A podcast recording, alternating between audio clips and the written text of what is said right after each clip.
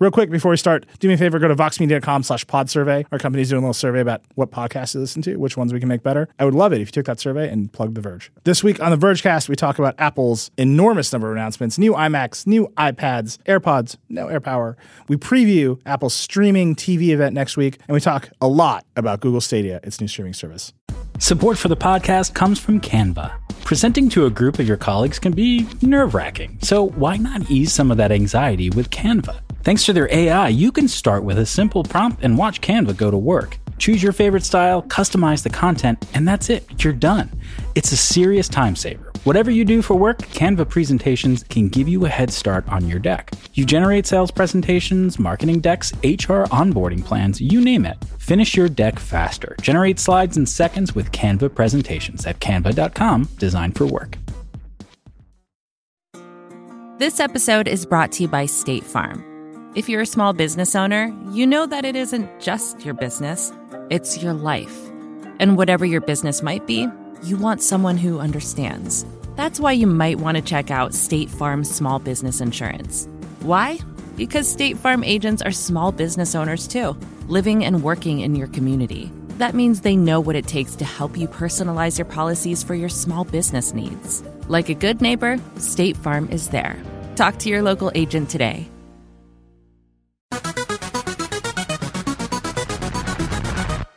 Hello, and welcome to The Vergecast, the flagship podcast of the Vox Media Network, which I said out loud at South by Southwest. You No know, one stopped you. Vox Media executives all over the place. and nobody rushed the stage. I still work here. Does that make it true? It's true now. It's as true as it's ever been, which is a medium amount of true.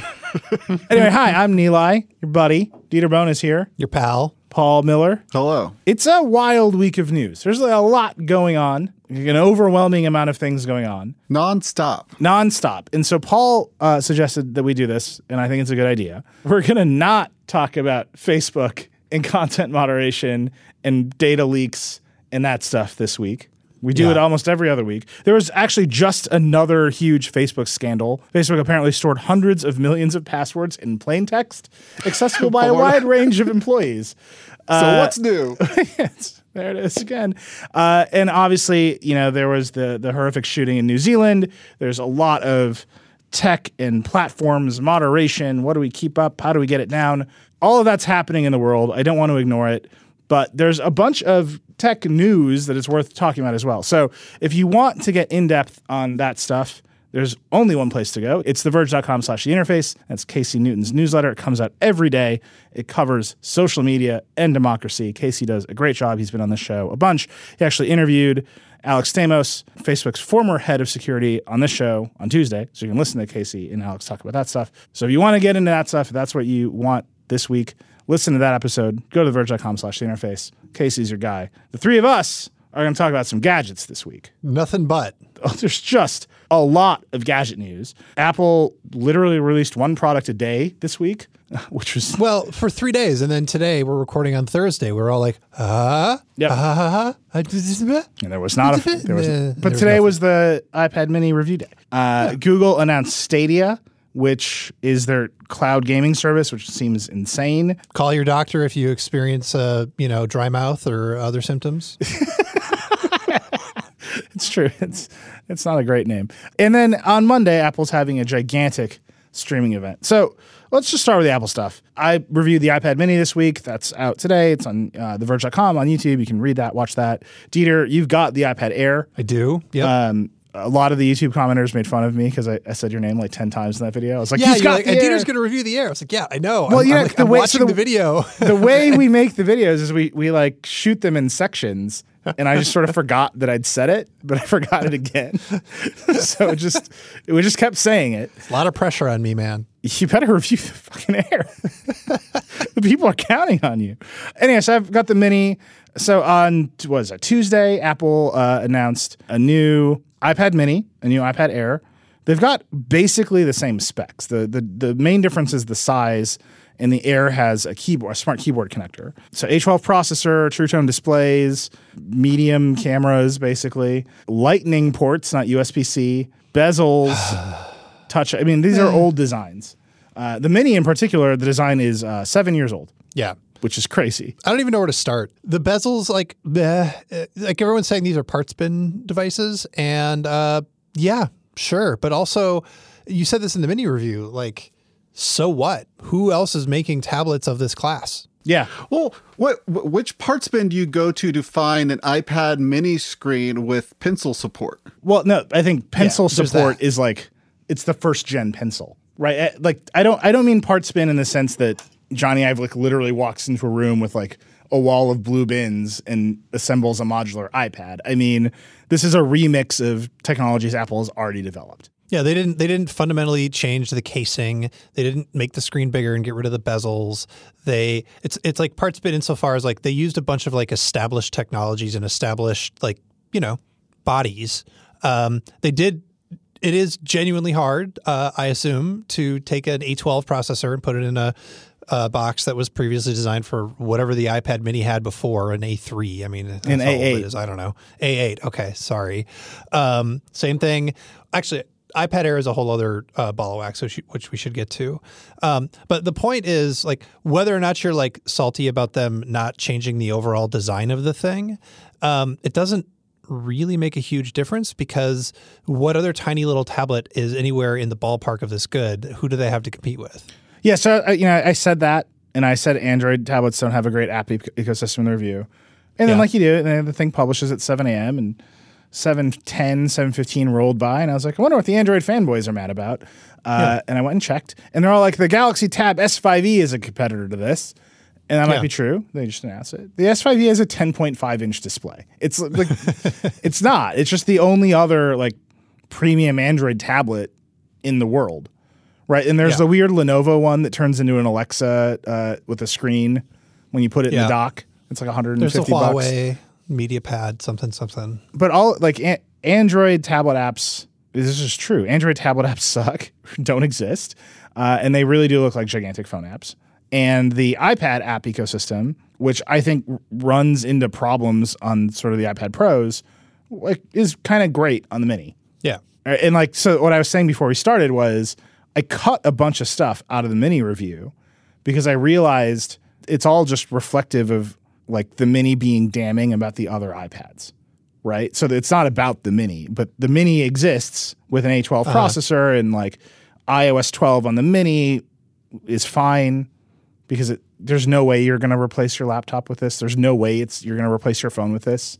Like Yeah. just by the nature of its size, it's a secondary computing device. And so iOS 12 as a secondary computing environment is great, right? You can kind of like make it do a bunch of stuff. You're like, I'm watching a video, I want to browse the web, I'm going to throw the video in a pip window, I'll bang around here for a while. Oh, I want to like listen to some music. I'm going to throw that window out the way. I'm going to like pop over this app. Like all that's cool.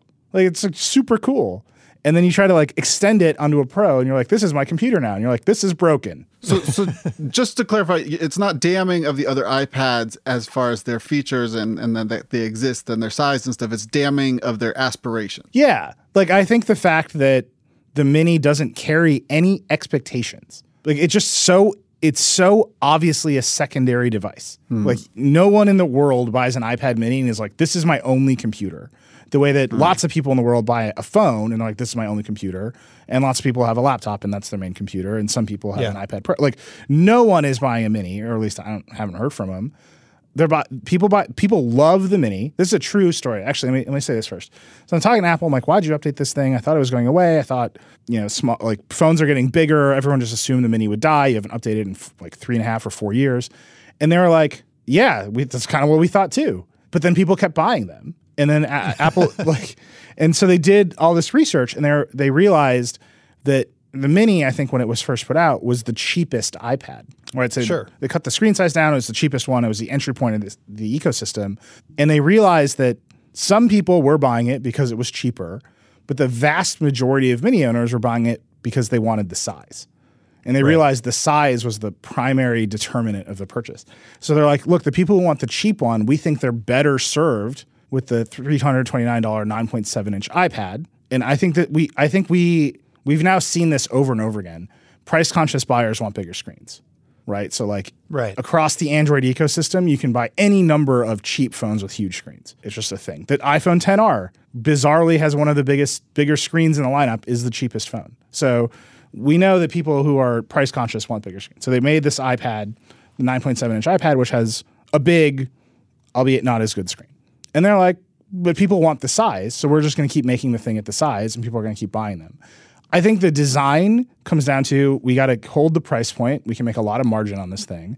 Two, like you know, like Home Depot ships like thousands of these to customer service agents every year, like come to your house and like show you a kitchen.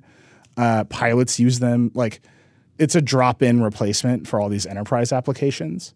Oh, and so like they can't change the form factor too much because there's a whole bunch of like point of sale boxes that the old one's slotted into, and they need the new one to slot into.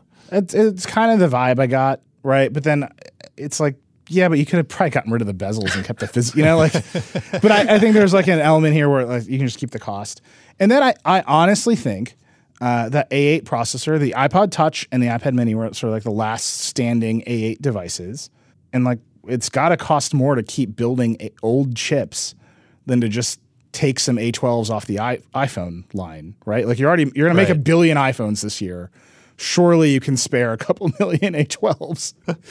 so I think there's like I think there's just some economy of scale. Like people are still buying this product. We can we can actually reduce costs by using a bunch of existing technologies, make the thing a little bit better. We don't have to overthink it. People will just keep buying it. Then I think that's just where the mini landed. I, I they didn't invent anything. I think the first gen pencil is ridiculous. It is a ridiculous thing. It has always been a ridiculous thing. It, I've never liked it. I've always thought the charging is stupid, but it's there. It works. If you want to do that thing, you can do that thing. Yeah. Uh, here's some breaking news. They told me that when iOS, the next version of iOS 12 comes out, presumably next week to support the streaming service, the Logitech Crayon will work with the iPad Pros. So Hey. you're, if you want to break some news right now, you heard it here first on the Vergecast. This is very exciting. I don't know who's buying a $1,500 iPad Pro and a Logitech Crayon. Will it work with last generation iPad Pros? Because like the Crayon is a genuinely better design than the Apple Pencil. It doesn't roll off the table. It's easier to charge. I have no idea. Okay. I mean, look, if you want to start your Logitech Crayon vlog and, and break it down, I support you. there was a time when every individual tech product had like a micro blog devoted to it. But anyway, so the, the the thrust of my review is basically like I'd forgotten how much I liked having an iPad Mini, and the main thing that I like about it is that I don't feel rude using it. It's it's it's an hmm. unquantifiable thing. But I go to a lot of meetings. I try not to take my laptop to meetings. I, I want to be focused. Laptops are very distracting. And then every now and again, I'm like, I need to look at something. I need to take a note. I pull out my phone, and I feel instantly rude. This happens all the time, right? And you, like Dieter sends me a Slack. I just want to quickly answer the Slack. I pull out my phone, just feel super rude. Someone says something like, I have a terrible memory. I need to write that down. Pull up my phone, feel super rude. With the Mini, it's just like, I want to pull out this thing. It's like pretty purpose driven. You can Yep. see what I'm doing, more or less. And I'm just like get this thing done and like come back to you.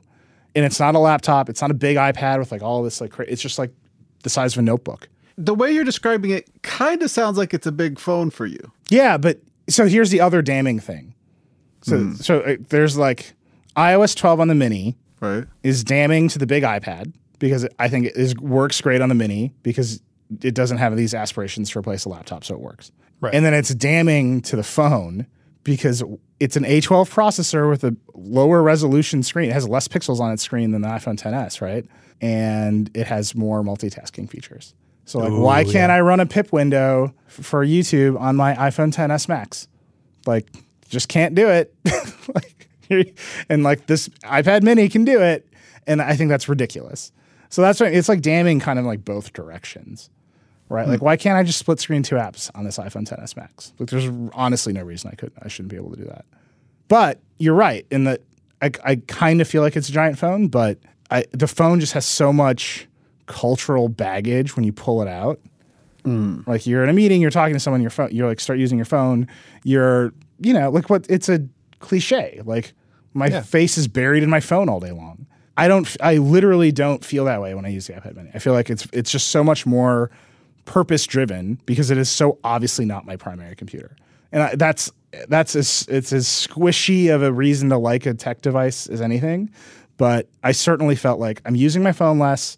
I don't feel compelled to use my laptop for this X set of things, and when I'm done, I'm going to be done. My strange idea is if you pulled out your phone during a meeting and that was rude, and then you unfolded it and it was about the size of an iPad mini, would it become less rude? Yeah, probably. Yeah. Okay. That's But- all I want to know. Yeah, I mean, look, everyone else is showing off foldable phones that are about this size. Apple's like, check out these bezels. it has an eight megapixel camera with an f two point four lens. Like, yeah, uh, you're you're absolutely right. Uh, but it's also three ninety nine, Yeah. right? And like I, that's I said this in the review, and I'll say it again. Like every iOS device I've reviewed for like the past two years has been like skyrocketing in price. The iPad Pro I reviewed, I think, was spec at twenty two hundred dollars. The iPhone 10s Max that I reviewed is like spec at twelve hundred dollars. So you're like, I'm always just like doing this stance. Like, is this worth it? Like, did this ambition get realized? Will this last? Is this random feature that Apple like? And we do this with uh, expensive Android phones too, right? They're- Everything's just getting bigger, and more complicated, more expensive. The iPad Mini is like, it looks the same as it did seven years ago. Mm-hmm. This pro, this the processor in it. Well, the last one lasted for four years. This will probably last you for four years. It's cost four hundred dollars. Do you want a tablet of this size? This is the only one you can buy. Right? Like it just it's so it's just so simplified my thought process of the review. Like, Yeah. do I want a tablet Well, and everybody size? that, that do. looked at it, touched it, thought about it was like, oh, yeah, small tablets are really neat, which made me think of do you guys remember from 2011 the HTC Flyer? Oh my god, yes.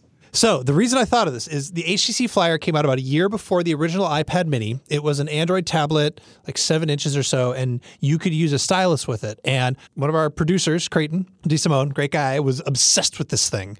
Carried it around. It's like I'm doodling. I'm like being really productive. I've got all my stuff on it, and I could hold it in one hand. And then the iPad Mini came out a year later, and it didn't have stylus, but like it like had that like oh yeah, small tablets are great.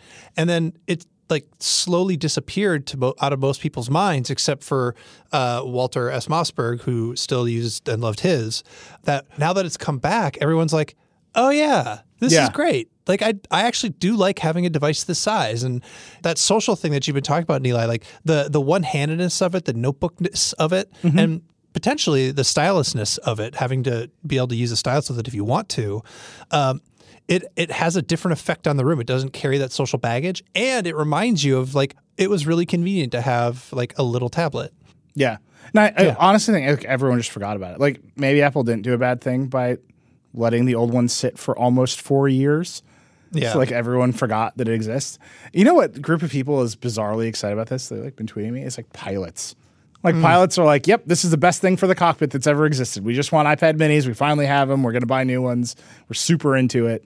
Uh, so there's all these like weird little use cases and corners but for for me it's literally comes down comes down to I don't I can't care like I just can't work on an iPad Pro. It's like never worked out for me. There people with different experiences, and I just think it's rude to have my phone all the time. So what what fits in this middle zone? It's this product, and it's four hundred bucks.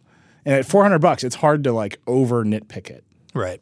Okay. So let's talk about the iPad Air for a second. Yeah, Um, I, I'm working on the review. It will include the phrase "it's an iPad," but I don't actually think it's just an iPad. I think it's something more interesting. But I tweeted this thought, and I've been rolling around in my head, and I think I know the answer now. But I want to hear from you guys. We just had the re-release, the reintroduction of the MacBook Air, and now we have the reintroduction of the iPad Air. What do you think Air means now? The middle. That's what it means. Right. Right, they've it got means a- middle. It means the middle one. Well, but Yep. it's interesting because at one time it was aspirational and now it means middle. It was never So it- really aspirational. Like it was aspirational for the first ever MacBook Air, which was mm-hmm. ridiculously expensive. Right? It was aspirational for the first iPad Air. No, the, the iPad Air was not priced like the Pro. Like it came out at the same price points as the iPad 4 Retina. Was there an iPad 4 Retina? There was. But And it was the best They moved thing. that one down. Yeah, it was. It was was, the the best best one. It was the it was the best one. iPad, and for Yeah. a while, the iPad or the MacBook Air was this thing that was way expensive for what you'd get, but you aspired to have it because it was ridiculously thin. Yeah. And now it's a boring computer, and iPad Air is a boring iPad. Well, no, but it's not as boring as the iPad. iPad. It's a little bit more expensive. Uh, I think what Air means is it means the middle one, and it means you take a Pro and you pull out a lot of the stuff that makes it super expensive, and then it becomes an Air. So a MacBook Pro has, uh, you know, a brighter screen, a couple more ports, maybe depending which one you get. It's got the touch bar. It's got you know really high end GPU. It's got a decent processor. Well, so then Apple's okay. So take all the stuff that a normal person won't notice day to day when they're like browsing the web and checking email, yank that out, it becomes the Air. I think the same thing applies to the Pro. What do you lose? Well, uh, the screen is, I think, slightly worse on the Air compared to the Pro, it, at least in terms of it doesn't have that like you know that nice rounded. It, stuff. and it doesn't still have has- promotion. doesn't have promotion, um, but it sells True Tone. Um, you you lose a couple extra speakers and you get a step down in processor. Will the average iPad user miss any of that? I think that uh, you also lose USB C. Um, the average iPad user will not. Uh, the the one step down that I've noticed going from a Pro back to an Air is oh god, the sound's coming out of one side of it, which is like really weird. I like didn't think I cared about that, and like, but once it's gone, you're like, oh, that sounds weird. um, but other than that, like whatever. And the other nice thing about the Air is the iPad Air is before, if you wanted to buy an iPad, you had an incredibly terrible choice in front of you. You can buy a $330 iPad, and then if you want to type something, you got to find like a Bluetooth keyboard or and you're like, I just want, I want that keyboard connector. I want to be able to have a keyboard if I want it. Um, and in order to get there, you would have to spend three to four hundred dollars more. Just a ridiculous choice. Uh, you either have to get a Bluetooth keyboard or you have to spend like three to four hundred dollars more. And now you're looking at the base iPad and you're like, what if I want a, just a little bit nicer one? It's sitting right there. It's like 100, 150 bucks more. And there you go. I think they're going to sell a ton of these. Um, maybe not a ton on like the grand scale of consumer electronics because we know that iPad sales aren't as gangbusters as they once were. But I think that a lot of people who would have otherwise bought the cheap iPad and been kind of bummed a little bit and they weren't sure why, but they knew that the keyboard thing was there, will buy the more expensive iPad and be super happy. So Apple told me that the $329 iPad is by far the best selling iPad, which is super interesting Yeah. to me. Uh, Okay. Makes sense. Cheapest one. What is most interesting to me is the amount of people who are currently cross shopping the old 10.5 inch Air with the new, or the old 10.5 inch iPad Pro with the new Yeah. 10.5 inch Air. That's impossible. They're the same. I mean, They're so close to being the same. People will come at me about the processor, but I don't care, man. They're the same freaking thing. The box that Apple gave us to review uh, the key, for the keyboard uh, was the iPad Pro keyboard. It says iPad Pro keyboard on the box. like it's just like, and I, I use the 10.5. I bought the 10.5 Pro, and it, it's been my iPad. So I'm trying to review the iPad Air, and it's actually really difficult because it's just my iPad. It feels exactly the same. It's, I mean, it's defined. That's and that's kind of like the parts bin idea again. Yeah, They took in an, a 10.5 inch iPad Air. They put took out two speakers. They gave Yep. it a slightly worse display, uh, no promotion, uh, and they added an A12 instead of an A10X. I think the A10X versus the A12 is like kind of a wash. I don't like. I literally do not think anyone will ever notice. Probably, yeah. But like the move they made with the MacBook Air was they took a MacBook Pro and they took out a bunch of stuff and replaced some stuff and put some you know, less expensive parts in it, and then they gave it a wedge because people like the wedge. yeah, Same great keyboard though. uh, like just looking around, tons of places, Best Buy, what have you, are selling the old 10.5 inch Pro for 4.99. If you were, if mm-hmm. you're like the iPad Air at 4.99 is the thing I'm gonna, you should just buy the old Pro. I'm just telling you right now, but the, you will like having promotion and the two extra speakers more than you like, like eight more months of iOS 16 support or whatever Yeah. it is. Like That, that you'll be old fine. Pro's going away though. Like it's not. Yeah, you got to ca- catch much. it while it's hot. But I, I think that's like a, it's just there. Like right now, it's there, and it's a better product at that price than the Air. The the thing that bothers me about the new iPad Air, new iPad Mini is that this is Apple's old design language, and they've Yeah. already shown their new design language. So it feels like when you're buying this, like yeah, Apple's a little slower to update iPads, so maybe it'll be two years until there's a refresh. But you know, this is it's sort of the last of the breed. I mean, Neil, you got a little bit into the the fact that this is Lightning instead of USB C. You know, there's a lot of this that's for like backwards looking, and so as much as these seem like great buys if you actually need them right now, it is definitely one of those cases where there is something much better, seemingly theoretically, around the corner. I think I've come around to the idea that Lightning is never going away. Go ahead, Dieter. Yeah, I was just gonna say that's the dark thought. Is these aren't backward looking at all. These aren't back because Lightning is never going away. The next iPhone is gonna ha- these these iPads make me think the next iPhone is gonna have Lightning. Oh, the, uh, you know why I think that? Because the new AirPods have Lightning too, Yeah, right? Like Lightning is he, Apple had an insane answer. What- I I asked him, you know, ten different ways, like you do. Like I'm, you know, you're like a journalist. You're like sneaky. You're like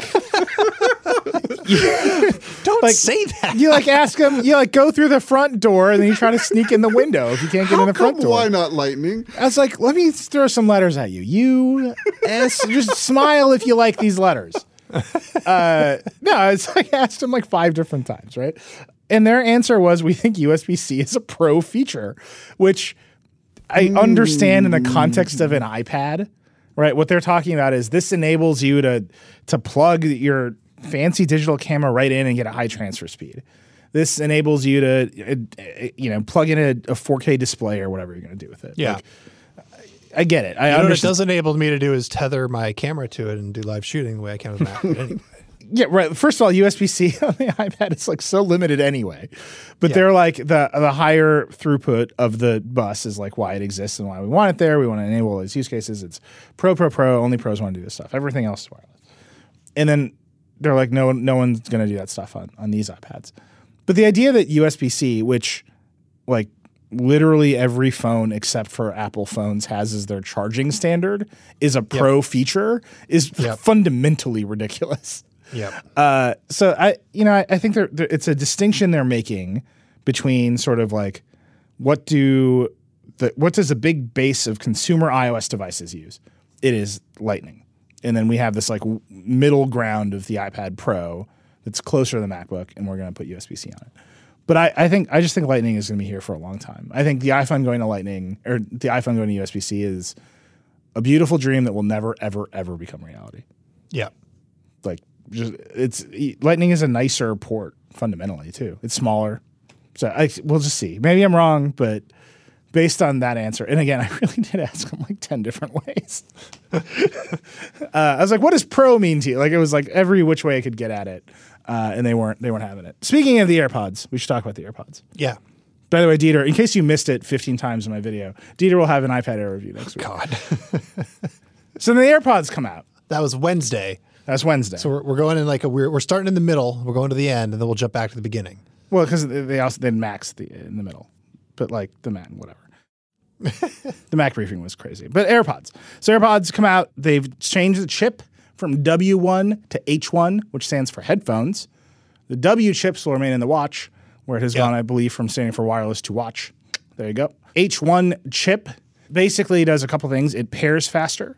Uh, Yep. It is Bluetooth 5 now, uh, but still running Apple's like if you to use it with an Apple device, it still runs some custom Apple stuff on top of Bluetooth 5. But it's Yeah. Bluetooth 5 now, so it'll work by Will other. it, will it let me will it let me be paired to two devices at once and know which where the audio is coming from? I don't. I don't know. Okay. We'll see. That's Fine. we're, we're, we're gonna get them soon. We'll find out. So uh, has faster pairing, both like out of the box with the thing, faster switching between Apple devices. So it's two times huge. two times faster to switch from like a phone to a Mac and back again. Uh, faster out of the box to pair, um, and it has a better basically DSP like noise cancellation for the mic. So when you're outside and you're on a call, it'll sound better. And then to the person that you're talking to, not to you. This is like I realize it's very confusing to describe. It has better noise cancellation on the microphone, so that when you are talking, the other person can hear you better. And then it has obviously Hey Siri support, so you can say Hey Siri, it'll like light up. Hooray! Like new AirPods. Big news is a wireless charging case, which is Qi, which is cool. LEDs on the front now, lightning on the bottom. That's so you get that package for 200 bucks. You can get it without wireless charging for like 130 bucks, 150 bucks, something like that I think it's uh, it might be 160. Anyway, yeah, yeah. Some number of bucks middle Yeah. the middle number of bucks and you can just if you already have airpods you can get just the wireless charging case for your existing airpods for 80 bucks uh, i asked them about recycling airpods at 160. Yeah, sorry. Yep. 160 bucks and they're like yep just bring them in we'll recycle them for you which has been a big question Yeah. in the world so um, i want to dig a little bit f- deeper on that because they're basically made of glue it's just like airpods are like 100% glue so i, I, I kind of want to know what they mean by recycling but you know they, they feel disposable and I, I think it's Apple has a commitment to recycling, so they say they're going to recycle them, which is cool. Um, notably, they're Qi. They are not meant to be charged by AirPower, which is the wireless charging mat that Apple announced in 2017, and everybody thought it would come out this week. There was a rumor. I think the Wall Street Ju- uh, Journal published something. Why does Qi make that true? Wasn't AirPower going to be Qi compatible? Uh, that was it was built on Qi. There was some like story about um, like the Qi people fighting with the Apple people. I just think like the like the Apple Watch isn't Qi, right?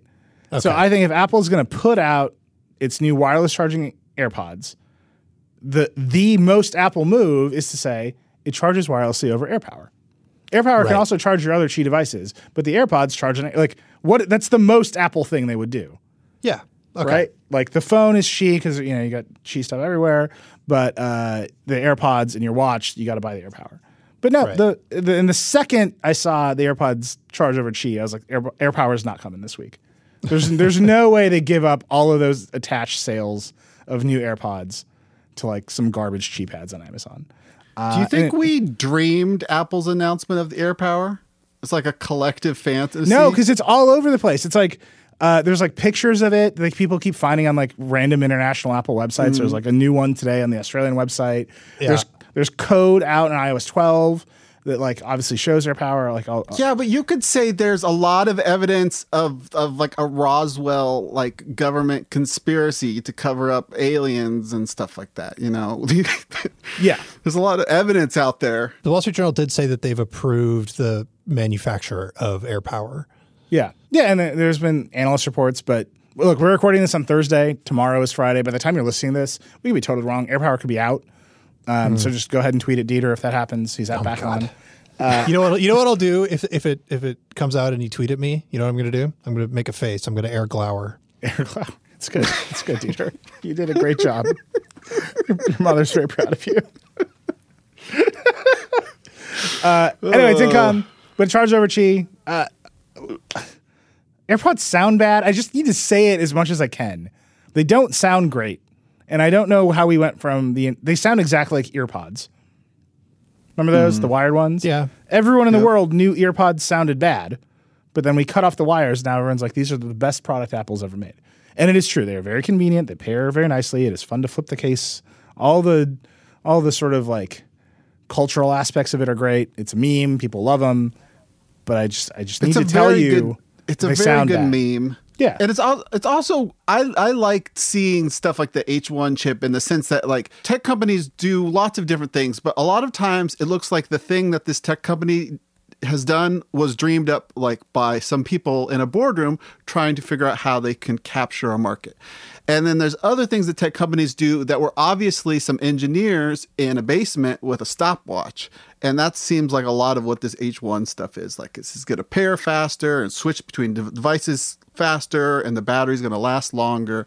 Like that. I mean, you know, there's also just the march of Moore's law that also helps them out. But I, I, that's that's really exciting because it's just quality of life improvements for something that a lot of people use all day. I think the Apple story fundamentally is they they have their chip design team, right? Like they they bought some small chip companies and they made them a big chip company inside of like a huge company and that pushes them forward in a way that no one else has really been able to match. So like hmm.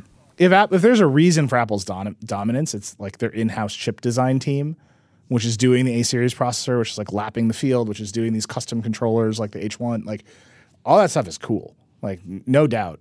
I just think maybe they should, you know, Dr. Dre works there. They could be like, "Do these sound good?" And you might be able to tell them.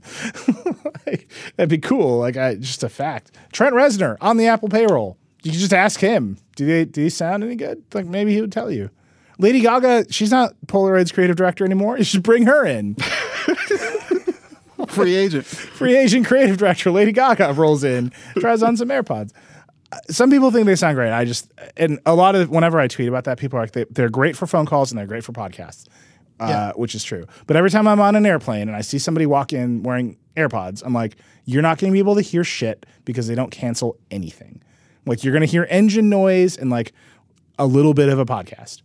And then every now and again, I watch those people try to turn on the movie on their seatback display and then look at their AirPods in despair and then ding the light because they need wired headphones. Just a fact. All right, last thing Apple announced this week: new iMacs. There, it's- this is all chip stuff. Paul, tell me, it's eighth generation Intel chips and some medium good Vega graphics. Uh, and a couple of ninth generation chips typically you have to like custom configure apple has taken the past I'd say four years of computer technology, mostly from the laptop world, and smeared it over its iMac line. uh, you know, like you can like, get a, like a really messy bagel. Those iMacs. Yeah, yeah. You know those spreads that like they're really tasty and flavorful, but they kind of rip up the bread a little bit. Yeah, yeah, yeah, yeah. Um, like the the iMac Pro, you can now get a Radeon Pro Vega 64X with 16 gigabytes of RAM, which is a two-year-old GPU. Wait, the iMac Pro or the iMac? In the iMac Pro, there's a $700 upgrade option, which is the Radeon Pro Vega 64X. Mm-hmm. And that is a GPU that came out two years ago. Right, but the new iMacs that came out, those are new Vegas or old Vegas? Uh, I mean, there's like a, a, lot of like 2018 type GPUs. There's nothing yeah. new in these. There's, a, I mean, there are there are newer chips. They are right. an upgrade from existing iMacs and existing iMac Pros. Uh, but there is nothing like that's that exciting. It's mostly eighth gen. There's a little bit of ninth gen in iMac, um, and mostly you have to pay for you know really crazy upgrades to get truly new stuff. Yeah. So Apple, when they were like telling me about these, they um they basically were just like people use iMacs in ways that you don't expect, and it was fine. And they were like, you know, people use them in businesses, and like kids use them to learn to code, and like families use them to look at photos, and I, just by the end of it. you mean true. computers? yeah, like by the end of it, I was like, yes, the iMac exists. but like, it was just one of those moments where like Apple world is so disconnected from the rest of computing mm-hmm. because there are lots of other good-looking all-in-ones now that people just buy. Right. Like, it's not like everyone at HP just like fell off the face of the earth. They like looked at the iMac and like, we're getting our ass kicked, and they like made a computer that looks pretty good and they, it's true. The new HP all-in-ones look fine.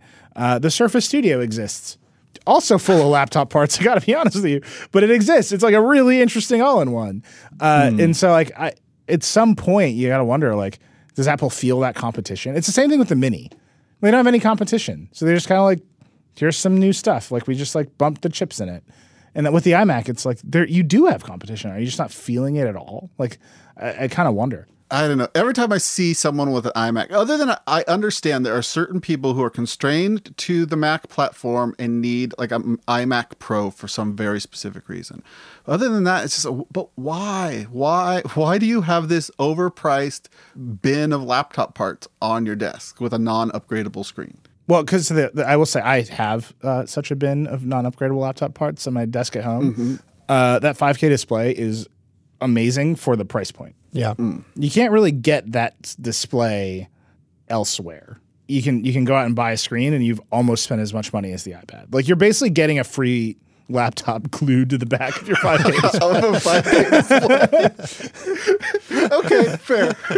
like uh, it's like a weird way to think about it and that's so great. Like, like, from Paul's perspective, the laptop is smeared on, and from your perspective, it's slathered. Like it's like a it's a smear of laptop over the back of a 5K display.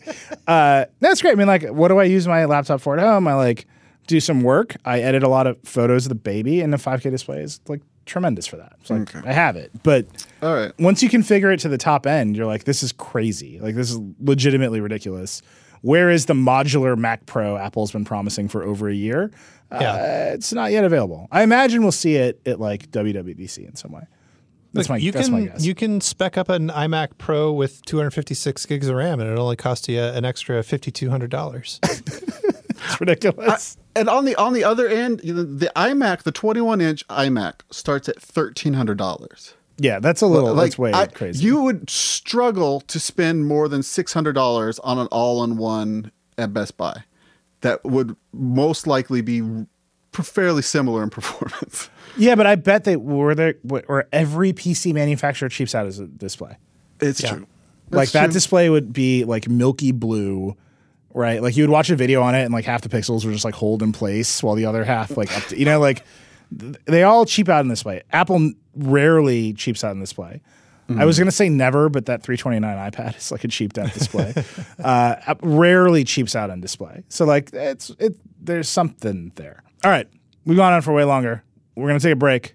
We're going to come back. We're going to talk about the event next week, which, if you may have noticed, Apple cleared the decks for by announcing everything else this week. We'll be right back. Support for this podcast comes from Canva.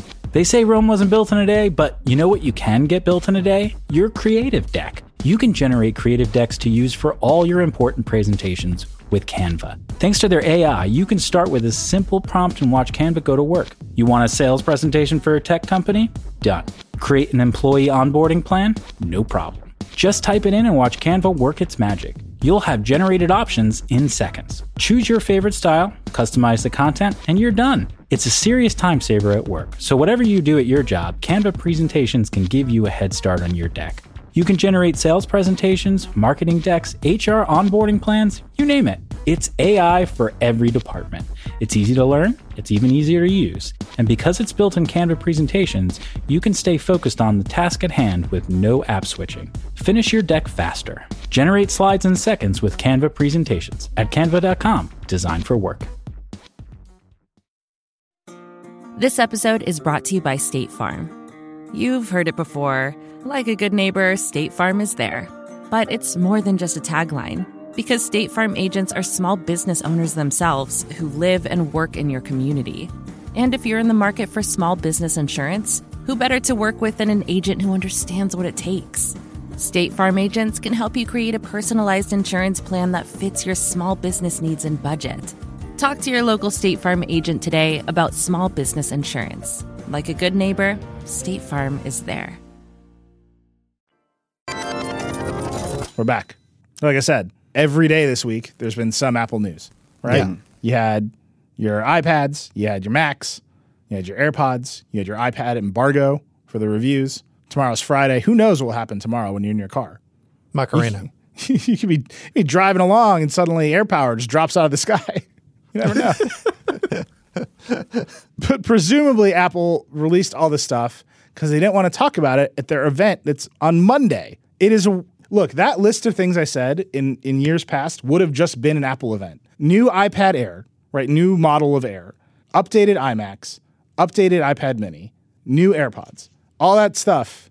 That's four new products. Apple would have happily thrown an event for four new products. Apple, Steve Jobs once made the entire tech press come to California to introduce the iPad, or the iPod Hi-Fi, which was just some speakers. like, there was a time when this stuff would They have ju- get blowback when they do that. This would have been a, a disappointing Apple event. They can't. They they've got to at least redesign one thing or launch some some one all new product. if they had had AirPower, I bet they, this would have been like its own little hardware event, Yeah. right? And they would have they would have set expectations, and so nobody. Yeah, that I mean they when they introduced the iPad iPad last year, the the new version, it was like an education focus, and so they had a whole bunch of like oh. education stuff, but they just had the one thing. Yeah, they made an entire school full of children miss school for a day so they could mm-hmm. talk about how great they were at education. Anyways, but in years past, this would have been an event. It wasn't, right? It's a slow drip of news all week this week, so that on Monday, everyone mm-hmm. can be focused on their big event to announce their streaming TV service and their paid news bundle in Apple News Yeah. and maybe some other stuff. We'll see. But I think it's just those two things. And what we keep hearing over and over again is this is a new kind of event for Apple. Like it, you can tell they're like the pressure's on, like they're they're feeling it. So they cleared the decks. They don't want anyone to be distracted. Get all that stuff out of the way. They don't want people to show up and be like, "Where are the new AirPods?" Like it's done. It came out in a press release on Thursday. It's got she shut up. Buy this TV show. like, we're done with this. Like, focus on this. Uh, in this event, it, what's particularly weird about it is I think we already know most of the stuff, Yeah. and we it's not like rumors necessarily. It is literally Apple has been putting out press releases about famous people they're giving money to for TV shows for like a year. Yeah, and if it's not Apple, it's you know the their producer or the studio that's making the thing or whatever. The, the Hollywood has a different PR cadence, and so like, we like we know the names of a lot of these shows. Like Yeah. we know the concepts behind them. We know who stars in them. Uh, we just don't know when they're coming out, how they'll be packaged, uh, and how much it'll cost, Right. So there's and if a they'll be any good. yeah, there's the key point. Uh, so there's a show about like the morning news, like a office comedy starring Reese Witherspoon and Jennifer Aniston. There's a there's a show where Snoopy plays some sort of detective, I believe. That's a real fact that I heard today. I think it's maybe an astronaut. an astronaut. Is he a Yeah, detective or an astronaut? Snoopy teaches STEM, uh, science, Yeah. technology, Well, that's Yeah. like being a detective. Engineering detective. and math. Yeah, You're discovering the world. You're looking for clues about how it all works. I'm not going to help you with this one. Whatever, air glower.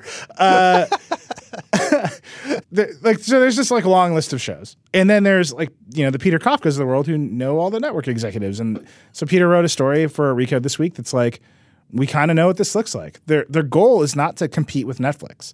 Apple's goal is to not to get you to sign up for 10 bucks a month to stream a bunch of their original content. They have nowhere near enough original content to do that. They haven't licensed a massive library of old TV shows and movies the way Netflix did to launch. Their goal is we're going to bring you in with these exclusives inside of the Apple TV app. And then we're going to go to partners like Starz and Showtime and whatever, HBO, and we're going to make it easier for you to subscribe to them. And we'll take a cut off of that, which is very much an app store pricing model, right? right.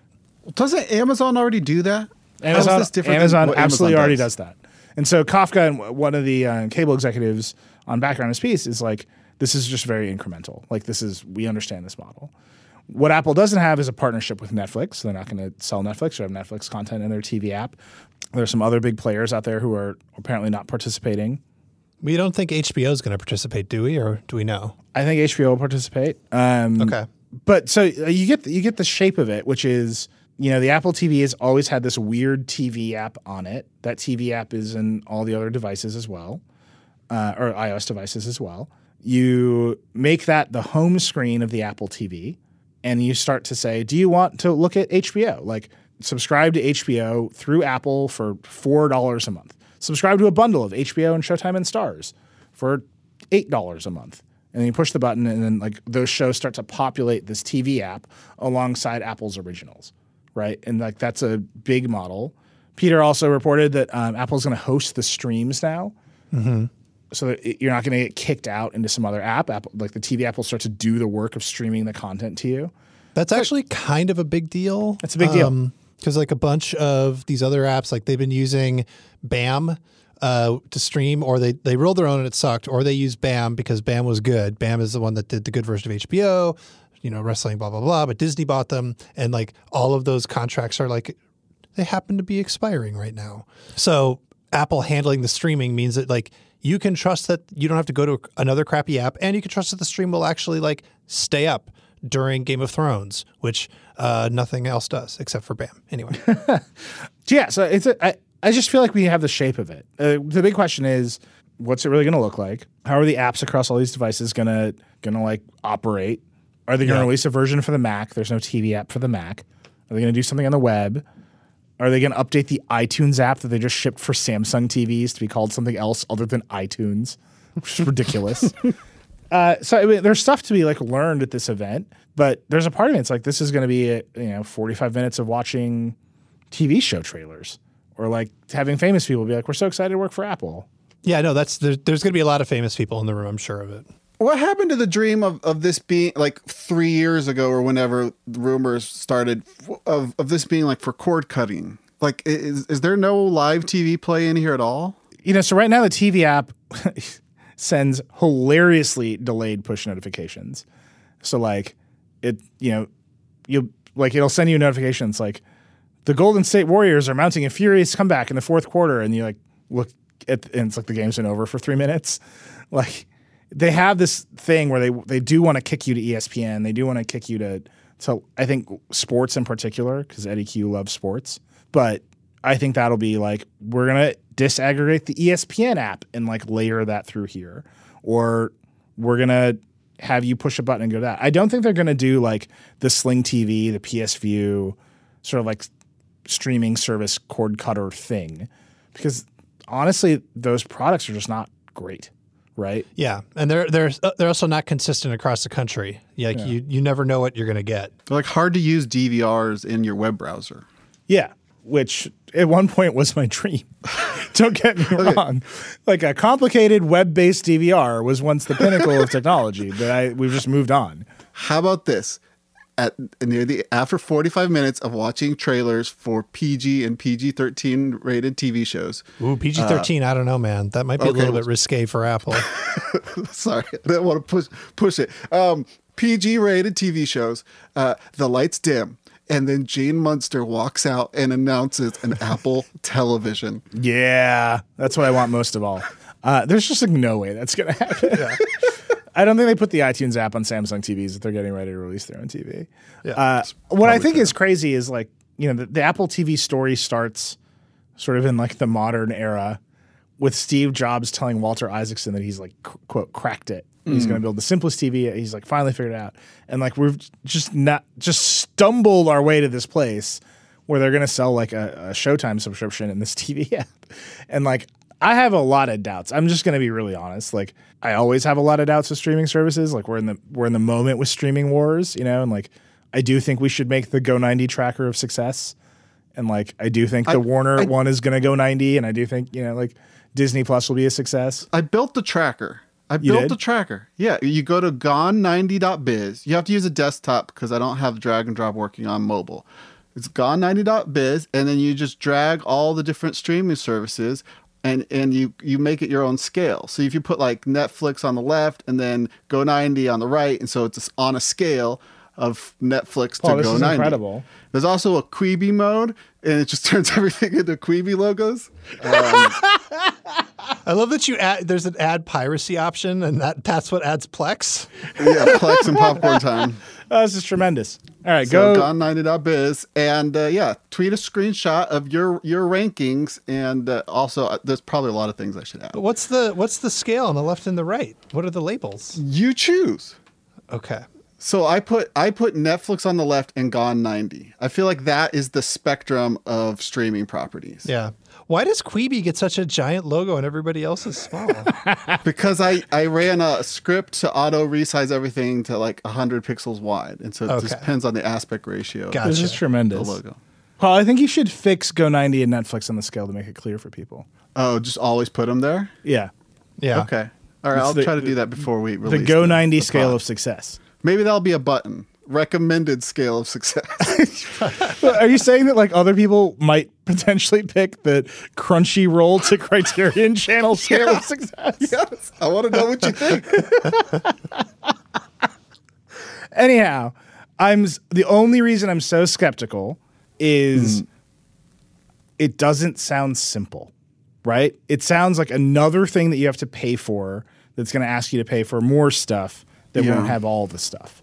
And I already pay for all sorts of stuff. What if it just becomes like Amazon's thing isn't simple either, but it is because I get it through Amazon Prime, which I use to pay for other services, and then it's just kind of there, and it's another thing that keeps me in Prime.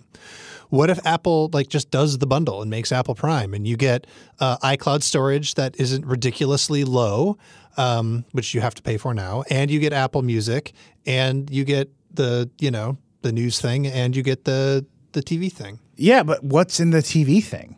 Well, who cares if it if it's got like enough? If it's got a, like five things, yeah, you're buying it for the iCloud storage. And then so maybe you get a subscription to HBO. Well, no, that's extra. Like, what do you get? Like, that's what I don't understand. Like, what are you going to get? Like, you, You get the, you get the morning show. You get like Apple's eight shows that are good. but that's insanity. Well, I mean, it works for Amazon. No, Amazon bought another library of stuff. Yeah, but like you on Amazon, you get like the marvelous Miss Maisel, and you get uh, John Krantz Krasinski's, uh, you know, Tom Clancy Punch People TV show, and you get uh, you know some other like specific Amazon Prime movies. It's nowhere near the library that you'll get from you know Netflix or uh, HBO or whatever. But like there are a few exclusive shows on Prime. Yeah, I just want to point, but Amazon also made like Manchester by the Sea. Yeah, right? They're like they're playing like they're they're playing at that level.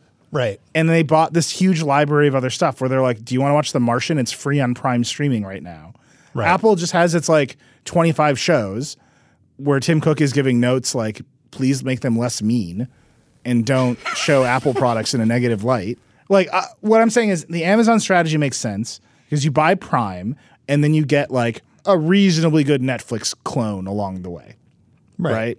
And then they, they're going to make some more originals. By the way, Amazon's originals program, like its TV studio, film studio operations, uh, notable disaster. like not going well, falling apart, executive turnover. Jeff Bezos is like, we got to make more mass market stuff. We can't just do all this like niche premium stuff. But then they also have like the library of TV shows and movies that like is fake Netflix. Or then you have Netflix where you just like pay 12 bucks a month and literally any interest you might have, there's at least a C plus show you can watch. Yeah. Like just down the line. And then there's also Schitt's Creek, which is a delight. But like literally you're like anything. I want to see dogs and it's like here's 50 shows about dogs. We just mm-hmm. made them like I don't even know who did them. Here they are just like all day and all night. You're like I want to watch spunky children fighting aliens and Amazon and Netflix is like mm. here's some remix stuff we made. Here's the Punisher. Nothing happens for the middle four episodes, but you're going to like it. Like I I just I don't see Apple doing that. Apple doesn't need to to do that. They don't need to defeat Netflix. They just I don't I guess I don't know what they want people to do. They need to they want people to just live in their little bubble, in the little Apple bubble and hang out there more more time in the Apple Apple land. Yeah, I mean their whole pivot is to services revenue. So they want you to spend more time on their devices in Apple services where you will spend more money. Got it. Nailed it. Right? If they if 10% of iPhone owners spend $1, right? They've made 100 million dollars. Like it's fine. Like but I just it's just to me it's crazy that they haven't I this is what they're going to Maybe they, they maybe they did buy a big old you know old library of stuff, and that Yeah. you know that's Maybe that's why Netflix has no old movies on it. Apple owns them all. Yeah, maybe it's like possible. I, the reason I'm saying like they haven't in a definitive way before the event is what Dieter was talking about before. The cadence of Hollywood is so different. Right. We already know. Like, there's a post on hmm. our website. Here are the shows Apple's going to launch. Like, just confirmed over and over again. Like, we kind of know what that catalog looks like. What we don't know is like what's the sell to the the average iPhone owner. How are you going to buy it? And then that sits next to pay for Apple News now and you'll get mm-hmm. access to like a range of paywalled magazines and potentially the Wall Street Journal. And that to me is like actually sounds pretty good, right? Like no ads, no tracking, like a bunch of high quality magazine stuff that I don't like running in the paywall. Like I'll take it, but how much is that going to cost on top of everything else? I like this Apple Prime idea. Yeah, I mean they've also there's also rumored they're going to put out a credit card next week with Yep. Goldman Sachs. So What if you could buy groceries at Apple stores? Think about it. That would be incredible. Mm. There's like a the Genius Bar is replaced by the Snack Bar. yeah, I mean, like we'll see. Monday, I think Monday's gonna be a big day, but I think you just look at this week where they just cleared the decks of every other question that people had about their existing line of products. Right? Are you gonna update AirPower? What's going on with the iPad Mini? What's going on? These iMacs have been updated in like 600 days. Like they just like did it. Like here's a bunch of new stuff. We're gonna own this week of news. We're gonna take the focus off the gadgets and we're to talk about ourselves as a services company with our big streaming service and news service launch. There's also a little bit of a rumor that they're going to do something with games, but I got my doubts. yeah. Gene Munster, Apple Television. We've remastered all your shows in 5K. I mean, it's kind of like they should just make a TV at the end of this all. Oh, here's another question. Are they going to lower the price of the Apple TV? Yeah, they need to. It's really expensive. Roku's killing them at like $39. Are they going to make a little stick? Like, I doubt we'll hear about any of that stuff on Monday, but they need scale for these services. I don't think they can just count on like iPhone owners to watch, you know, whatever shows they make on their phones. Like, they got to hit TVs. I walked you through my my parents' like Apple TV upgrade saga, right? They No. they, they they were gonna get a new Apple TV because the old Apple TV was dying because Apple stopped still supporting it. So go to Best Buy to get a new Apple TV. Oh, those are like two hundred dollars. Well, you could get a whole TV for like two or three hundred dollars. Yep. So they got like a six hundred dollar Vizio. That's like enormous. Yeah. But it all started with just wanting to get a new Apple TV, but they were real expensive. Yeah. No, that's right. You go in, you, you spend, you know, $800 on like the TCL with a Roku. It's got Dolby Vision. It looks beautiful. It's like one of the best TVs that's reviewed. It will track the shit out of you uh, until the day you die. Uh, but it does the job. And like I think most people don't care. Like I think that's just the answer. Like most people just want the big screen. And so now you got to convince them. I, I think Apple has to find a cheap way into that. And I don't think it's just AirPlay 2 on a Vizio. Like if their solution to getting people to watch this uh, reboot of Amazing Stories is to have everybody with a Vizio TV AirPlay it from their iPhone. Like I think they've, they've probably made it. It's probably a miss. Feels like a miss. The rumor is that they they gave Samsung the exclusivity and they'll roll out the app to everybody else over time, but that's just a rumor. Who knows? All right, real quick. Would you are you you gonna like insta sign up for the streaming service? No. Absol- absolutely not. Paul's Although, clicking the he's clicking the piracy mode button right now. I have this feeling that some of these shows are going to be bad enough to be like memeable. Like it's going to be like a can't miss cultural event of like Apple trying to entertain you with television. And Yeah. so that I'll be sad about, but I don't think I'm going to pay pay for it. I am very excited for this event. I'm very excited for this pivot. I'm very excited for Apple to like confront what it means to put actual cultural products into the world as opposed to just talking about like AirPods as being the culture. Right? Like Apple believes that it's like a fashion and culture company. Like the ecosystem of Yeah, Apple Watchers. Apple believe- loves uh, musicians and artists while Spotify steals from them and oh, sues them. I can't. oh, that story is so annoying to me. I said we weren't going to do tech policy on this on the show, but if you want a hot ten minute rant about Apple and Spotify, I can deliver. You know, It we're already we're Break him up. That's all I'm saying. all right, I won't do it. Uh, maybe I'll do it after this. We're gonna take a break or come back.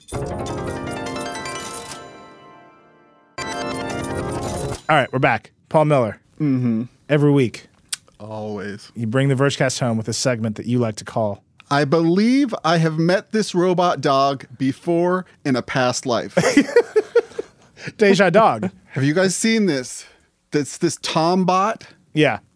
So so you know there's that that that therapy seal. I think kind of Yeah. started all all. It's like so this idea that there are people who uh, for whom it is therapeutic to have something like a animal to pet and to, to hug and to love, uh, but they for whatever reason can't have a real animal, so they have a robot.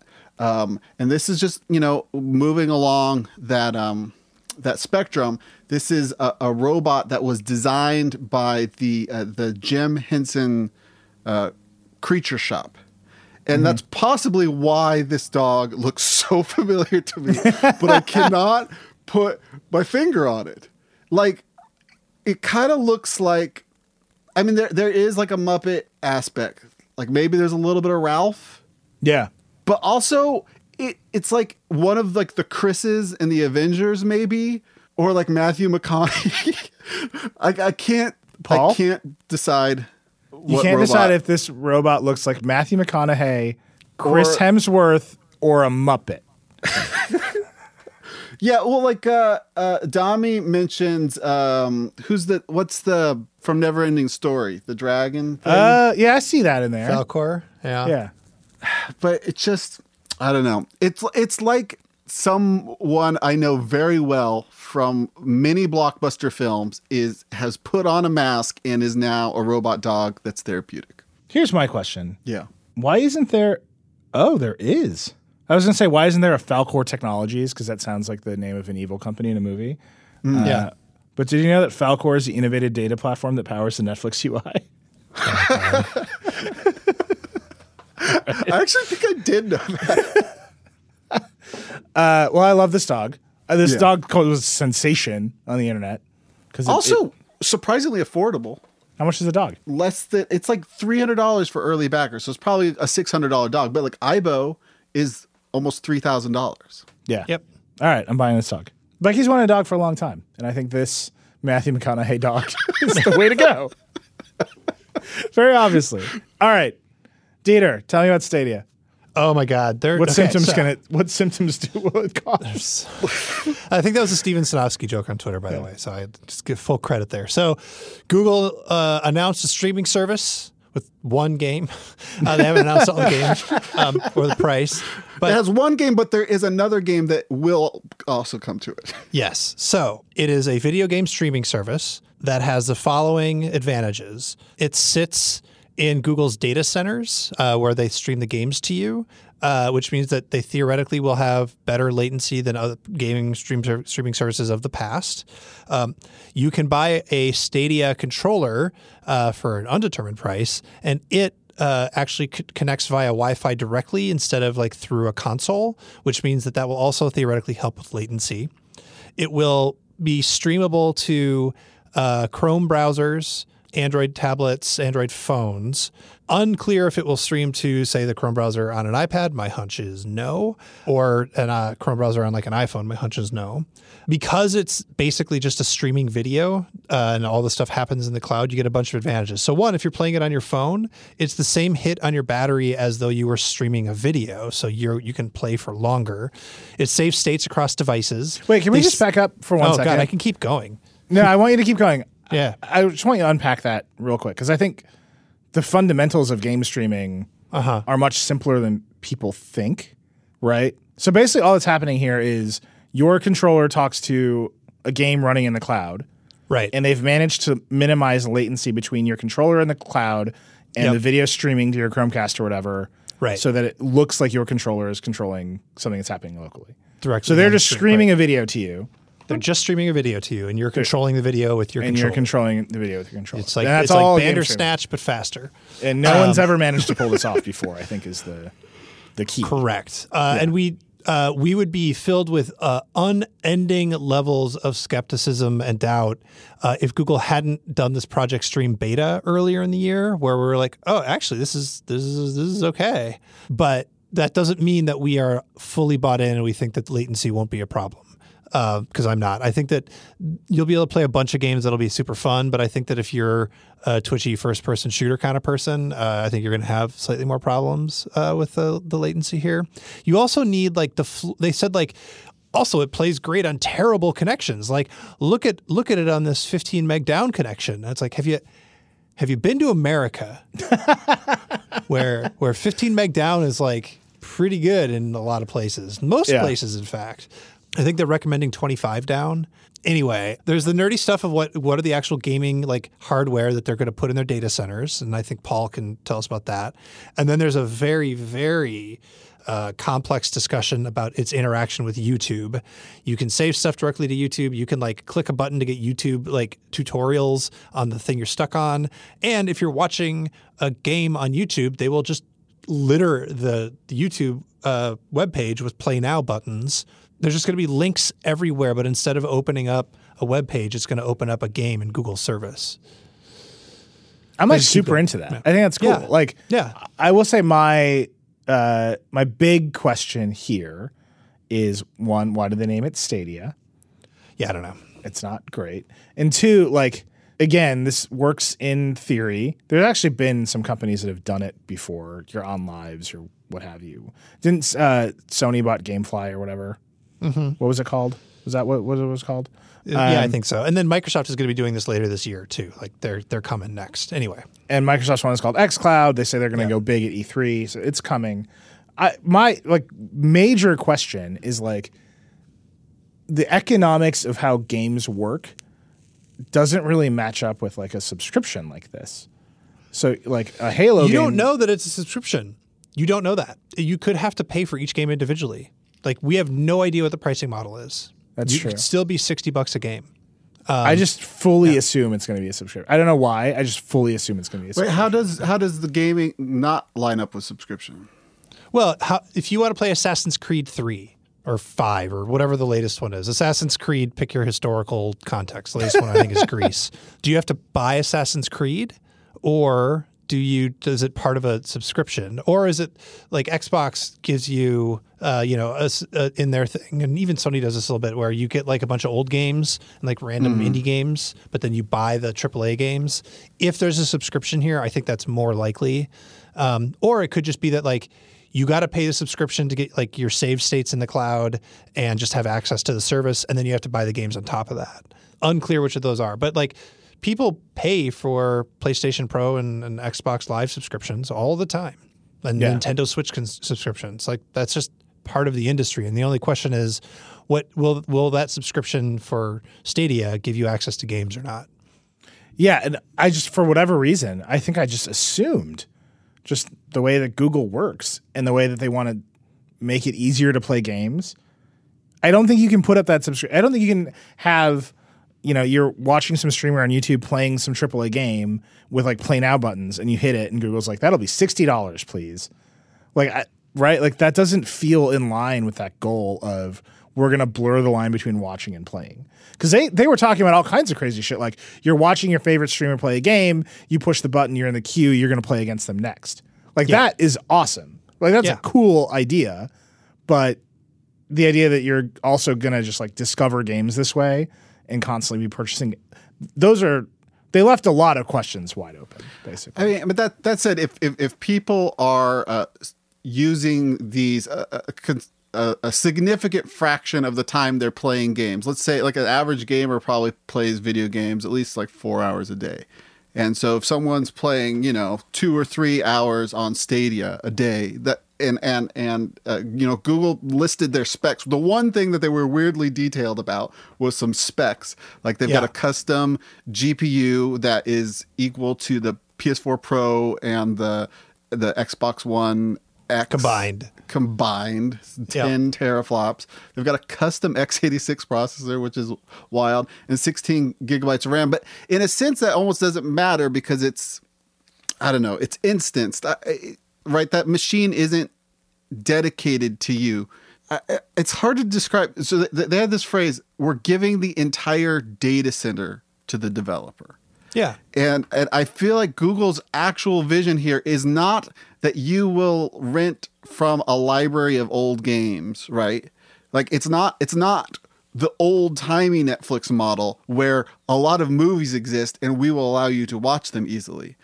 It's a, it's a new timey model where we want we think that there are new types of experiences that would be possible uh, like one thing they mention is is something like an order of magnitude, or, or definitely a lot more people in the same multiplayer game at the same time because everything is running all in the same place. Like the data center that is the multiplayer server is also the data center that is the computer that is going to blast the video of the game. And there's conceivably a lot of other other possible video games that aren't really about running one game on a machine, but you're just looking at views on a game if that makes sense like like it, a typical multiplayer game like overwatch right you have like uh however many people are i think it's five on five it's been a while since i played overwatch you have five on five people right so that's 10 people playing a game right Yeah. so that's 10 machines 10 instances of overwatch and then there's a server and that's running one instance of overwatch a- and that everybody's connected to that server for that one match. But in the Stadia model, it's possible that you could just run one game and blast out 10 video streams of that game, 10 Yeah. different perspectives of that game as just streaming video. Like, you know what I mean? So uh, it's almost irrelevant what these specs are because it's- not like a, a, all the experiences they are expecting to do are just dedicated playing Assassin's Creed by yourself. yeah and I, obviously multiplayer is a much bigger deal than right like that's what people are watching other people stream on twitch and on youtube it's rarely like i'm gonna watch this full let's play of assassin like one person slowly grinding through assassin's creed i like i do it but i i like that's where the action is paul and so i think you're right like the specs are irrelevant because they have nothing to do with you you're not buying those specs next year they're gonna change Yep. Right.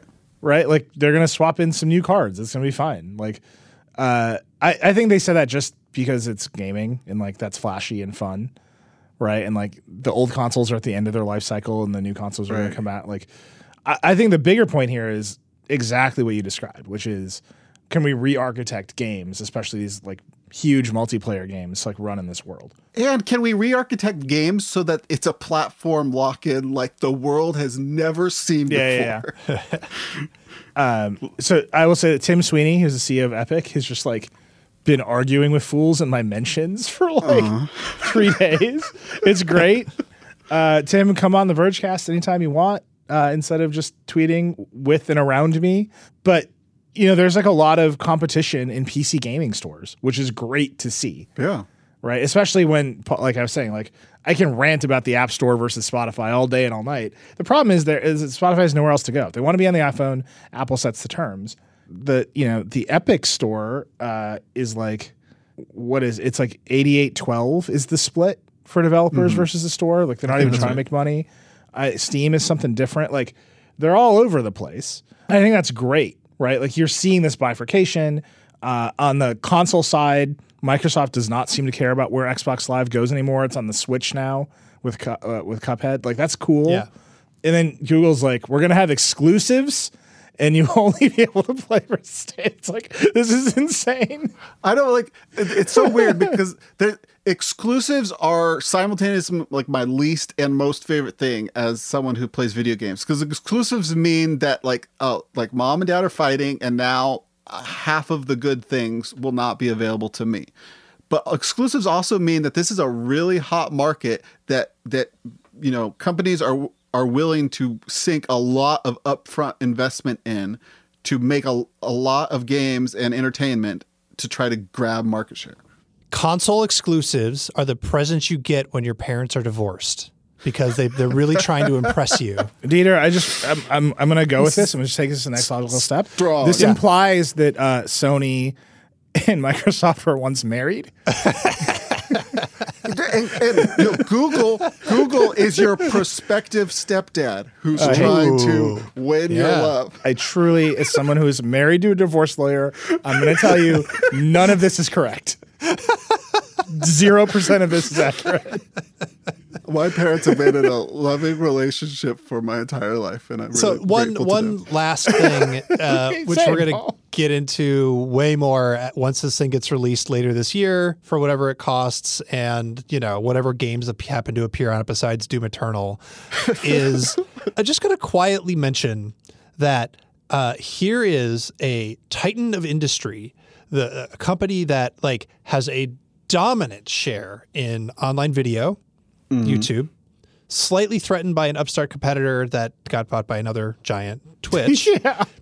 using its market dominance in video to push a new service in a slightly different domain. Yeah, I think that's out there. I was arguing with uh, Russell Brandom about this yesterday, uh, or whatever day Stadia came out. Um, Yeah. you're making the antitrust argument, right? Like Yeah. they're they're a giant. They're gonna they're gonna leverage YouTube to kill Sony. Yeah. break him up. No, uh, no. I'm actually I'm I'm less sympathetic to it in this case. Like their competitors are Microsoft and Sony, a little Yeah. bit of Nintendo, right? That is Yeah. fundamentally already a duopoly, right? In console Yeah. games. Yeah. Uh, in PC games, it's basically a monopoly, right? There's like these additional stores, but it's all running on Microsoft's. Oh, Jon Porter, our reporter from the UK, pointed out that you know, like one piece, one way you could use this technology is you know run a desktop, and that uh, if this thing works, uh, you know, it, Stadia runs on Linux, and so Linux gaming will finally become a thing, and that means that this is the year of the Linux desktop. This, Right. Okay. So I this think is a that- right, like- for for Linux gaming, it really is. so you, you pull that all the way out there and like suddenly we're like Linux desktop is gonna like they've gotta do it. Like I don't I don't think our antitrust conversation in tech, I think it is great to say Facebook is buying Instagram, which is a legitimate competitor. We should prevent that because we don't want them to like monopolize upstart competition. But Google like spending a shitload of money next to YouTube to say people on YouTube are already doing this thing and now we're just going to let them do it here. It just seems fine to me because it's Yeah. not like I don't think they're going to kill Sony and Microsoft. I really don't. Like Microsoft is going to release a competitive service to this in a matter of months, Right. right? And it's going to be pretty good probably because Microsoft is good at video games and they're good at cloud stuff.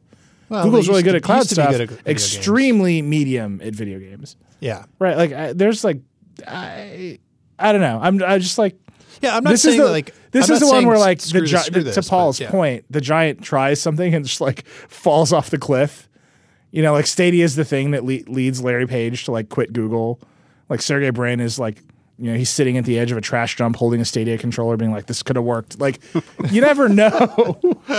I mean, I'll be very sad in five years if I'm complaining that like, uh, my whole gaming library is stuck in Stadia, and I'm trying to leave Stadia because they're spying on my children, but I can't leave Stadia because they have my, you know, like that would be annoying.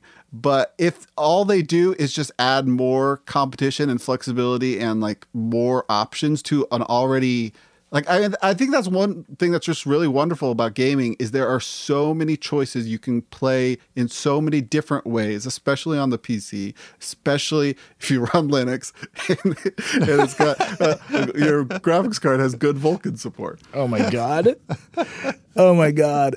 Paul, if this is the thing that makes like Linux on the desktop like super happen, I will be so happy for you. I will come out there. We're gonna do. We're gonna make some Linux PCs together. It's gonna be great. All right, where's that? you. I will say this is the best thing that's ever happened to Android games ever because nothing like like uh, gaming on Android relative to iOS has always been kind of eh, despite the fact that there's been many attempts to make Android gaming phones. Um, I think this is the best shot at making a really good Android gaming experience that we've seen in a long time. But it's just gonna stream the video. Yeah, But you you need a connection to do that. yeah. I- It's 5G, bro.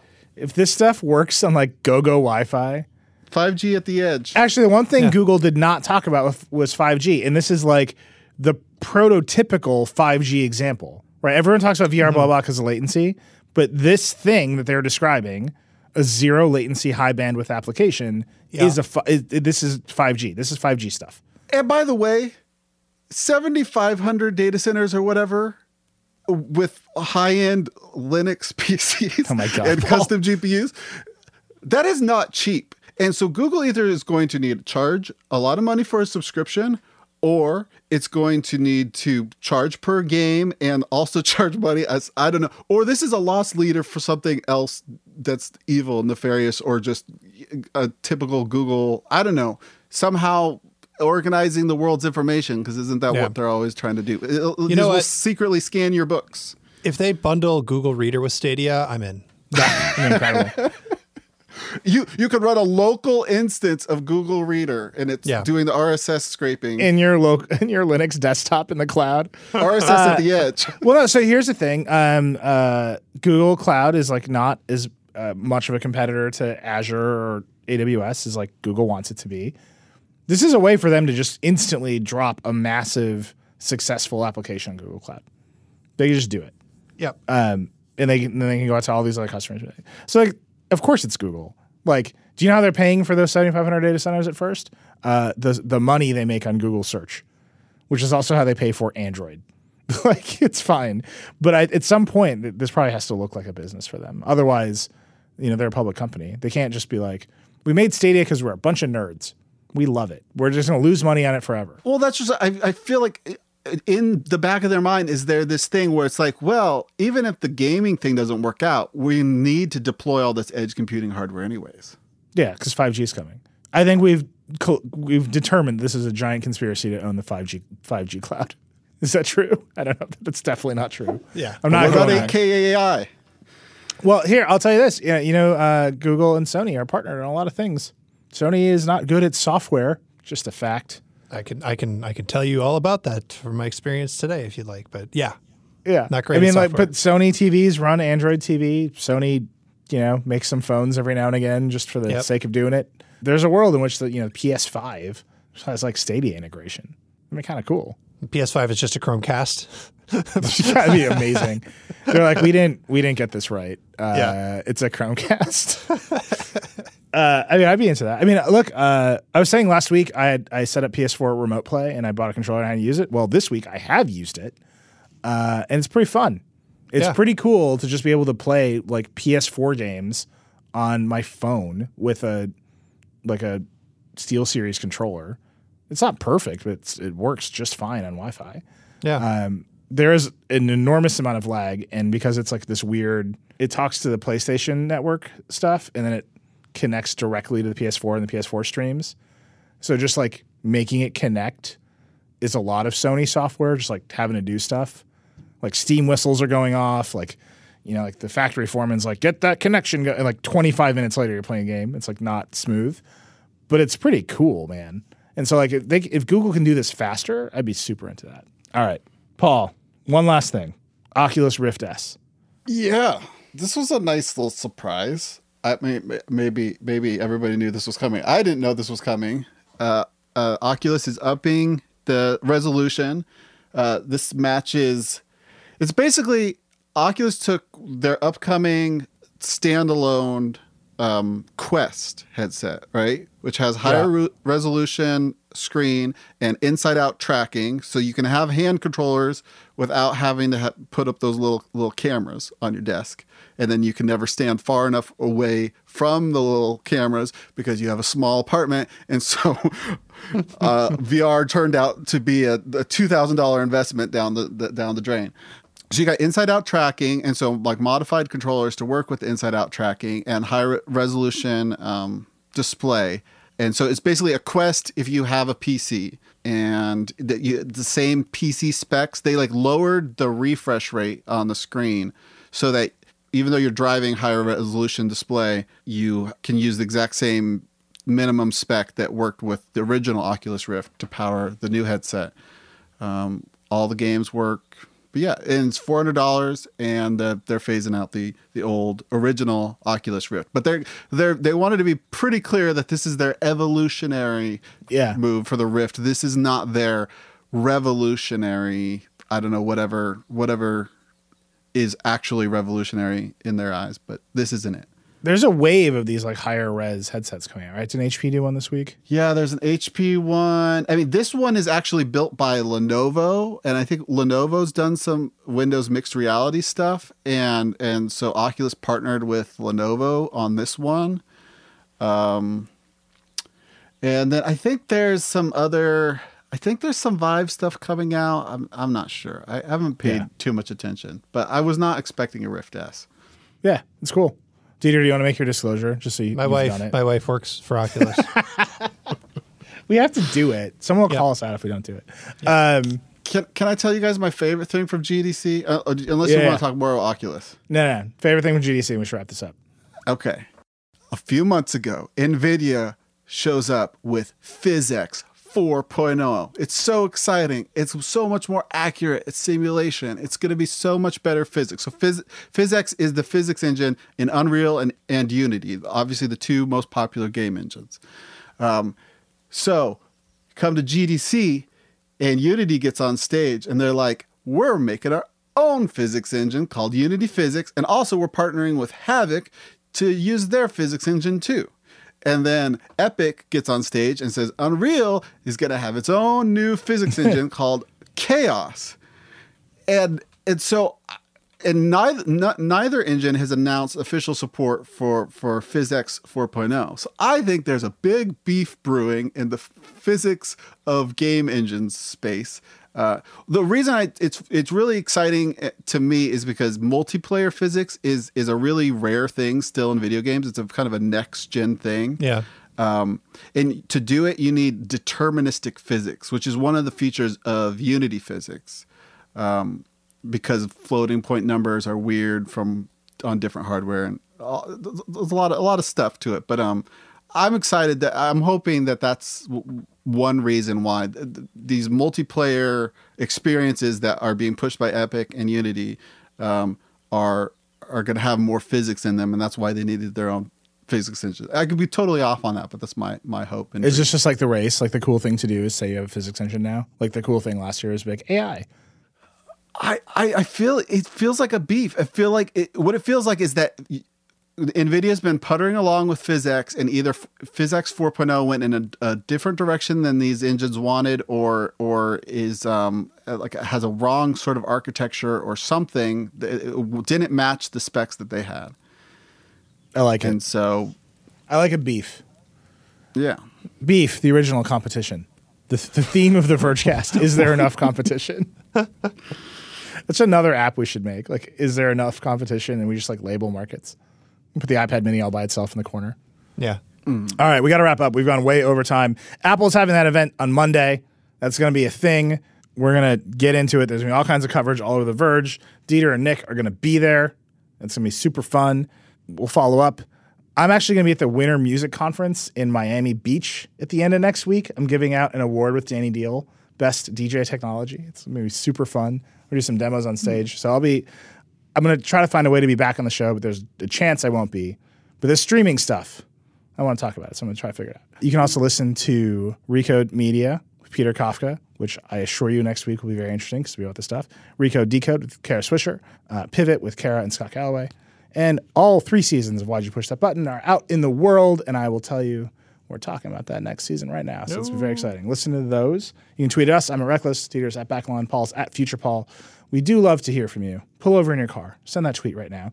And give us five stars wherever you can. And go to voxmedia.com slash pod survey and just tell the people you love the Vergecast. Just do that for me. It'll be it'll be great. Everyone will love you for it. I'll love you for it. We'll see you next week. Rock and roll. Paul. Promo code.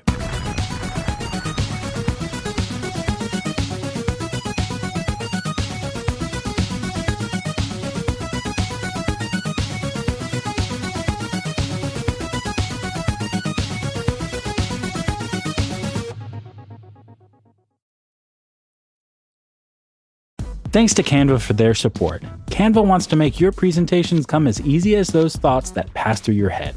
And thanks to their AI, you can start with a simple prompt and watch Canva go to work. Choose your favorite style, customize the content, and you're done. It's a serious time saver. Whatever you do for work, Canva presentations can give you a head start on your deck. You can generate sales presentations, marketing decks, HR onboarding plans, you name it. Finish your deck faster. Generate slides in seconds with Canva presentations at canva.com, designed for work.